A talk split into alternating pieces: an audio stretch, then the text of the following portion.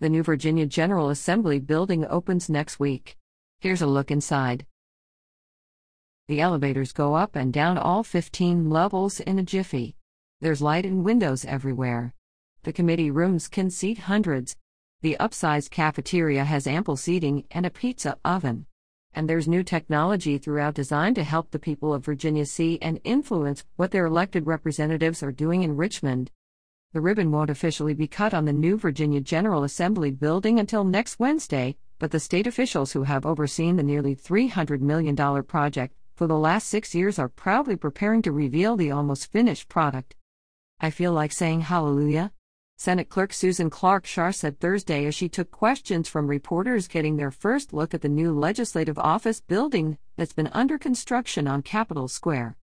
The new building, which replaces an asbestos laden predecessor that was built in 1976 and demolished a few years ago, will house the offices of members of the Virginia Senate and House of Delegates, as well as spacious new committee rooms where much of the nitty gritty work of writing laws takes place.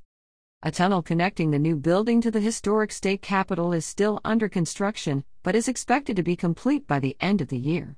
The tunnel will be open to everyone, which means the visiting public will be able to move freely between the two buildings without having to go through multiple security screenings. The new building incorporates several design elements meant to evoke the Capitol interior, including its ornate staircase on the lower levels and dogwood themed carpeting in a Senate committee room similar to a pattern in the old Senate chamber.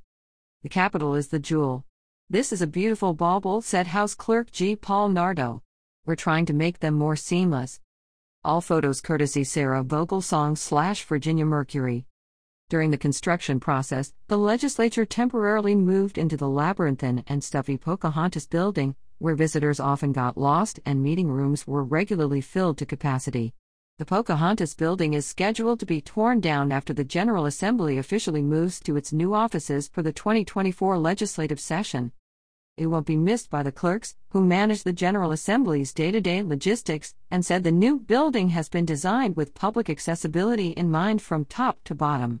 Visiting tour groups will now have more space to gather and eat lunch, and most committee and subcommittee meetings will happen on the first few floors instead of requiring guests to venture high into the upper levels. Observers will no longer have to pop in and out of meeting rooms to keep tabs on what's going on, Screens in the hall will stream the action and show what bills are being discussed. Not only are the view blocking columns from the old committee rooms gone, but the meeting spaces are equipped with upgraded streaming technology to make it easier for people around the state to watch and participate without having to travel to Richmond. This is going to be more beneficial to people who are interested in the process, who have concerns to bring before the legislature, said Schaar. It's going to be a better functioning building overall and I think that's important to taxpayers. The building came in above budget and behind schedule, a complication officials have attributed to the COVID 19 pandemic and supply chain backlogs. A legislative committee overseeing the project in conjunction with the clerks and the State Department of General Services also cut two floors off the building as a cost saving measure. Despite the delay, the clerks feel the final product, which has an expected lifespan of 100 years, will be worth the wait.